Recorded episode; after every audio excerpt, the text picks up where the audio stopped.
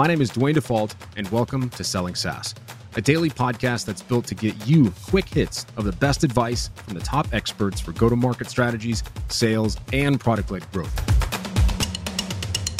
The goal of this podcast is to help you learn more, get better, and execute in 10 minutes or less. Now, let's get into today's episode. I love that who's up on stage. It's like who's on the front line? Who's the one receiving the information like verbatim. Like salespeople, they're the ones dialing the phone. Customer success, they're the ones having the account reviews. Support, they're the ones dealing with the inbound chat or the support calls, the problems, the reactive teams.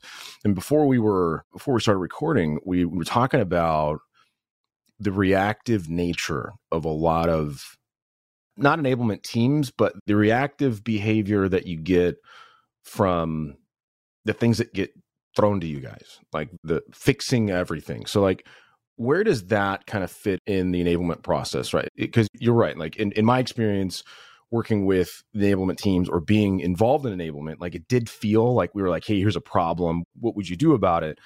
So where do you see, and that's like a multi-phase question here, but it's like where do you see enablement being most successful? And then on the other side of that, like where do you see one of the biggest misconceptions are with enablement?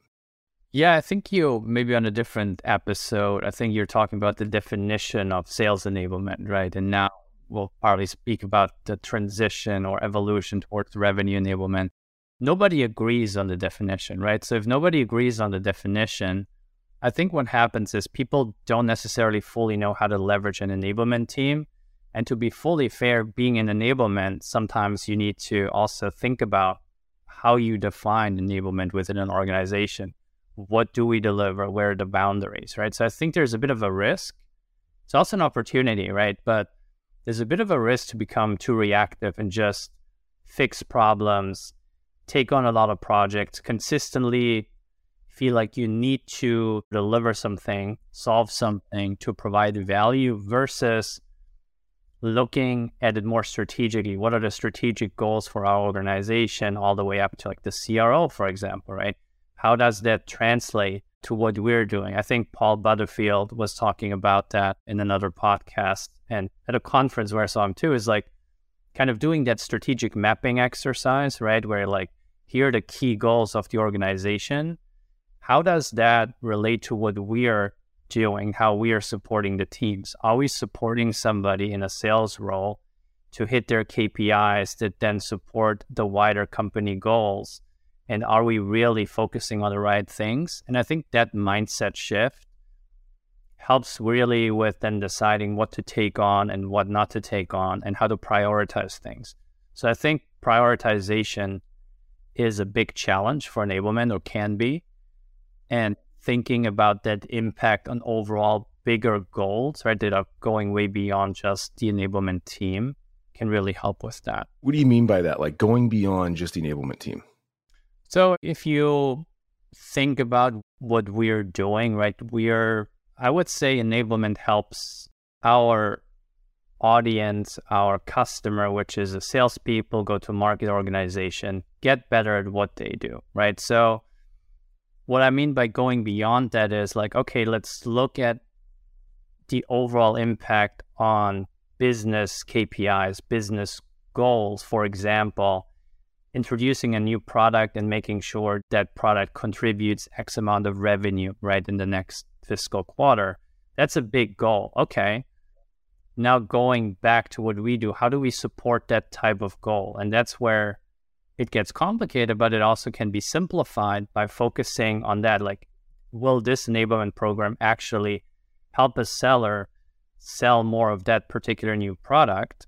Right? And then we can design a program to do that to support them with messaging, how it fits into the overall solution, and all of that, right? How do they present this that the value is being perceived on the other side? So that's what I mean by going beyond is not just looking where can we have immediate impact on like a smaller need, but how does it fit into the bigger picture? So I think the key challenge is kind of linking the effect, the impact we have on a seller's skills and behaviors and how that how does that ultimately impact the seller's KPIs and therefore the overall business goals of the company.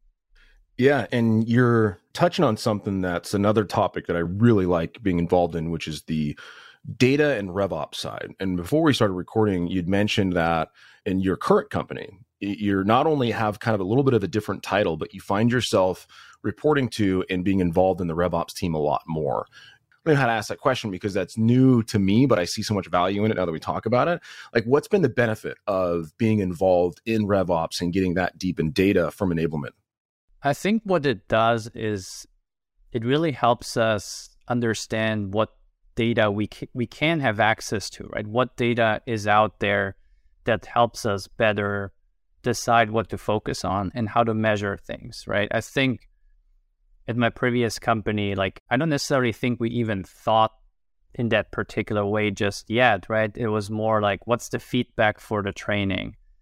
What are the managers saying? Like what are people saying themselves? You know, self-observation, like, hey, I'm doing this differently now because I did this training. And I think that's all very important. But I think back then I personally also wasn't really thinking as much about that. What does that translate to when it comes to actual KPIs that I could look at in Salesforce? And one of the things that's different is that I can have the same view in Salesforce as like a sales manager, right? So I can go in and I can see who's outperforming their quota, who's consistently reaching their quota. So we can look at who the top performers are and so forth, right? And then we can start leveraging maybe a top performer saying, How are you doing certain things? I can listen to a top performer's calls on Gong versus somebody else and see if there's differences in behavior.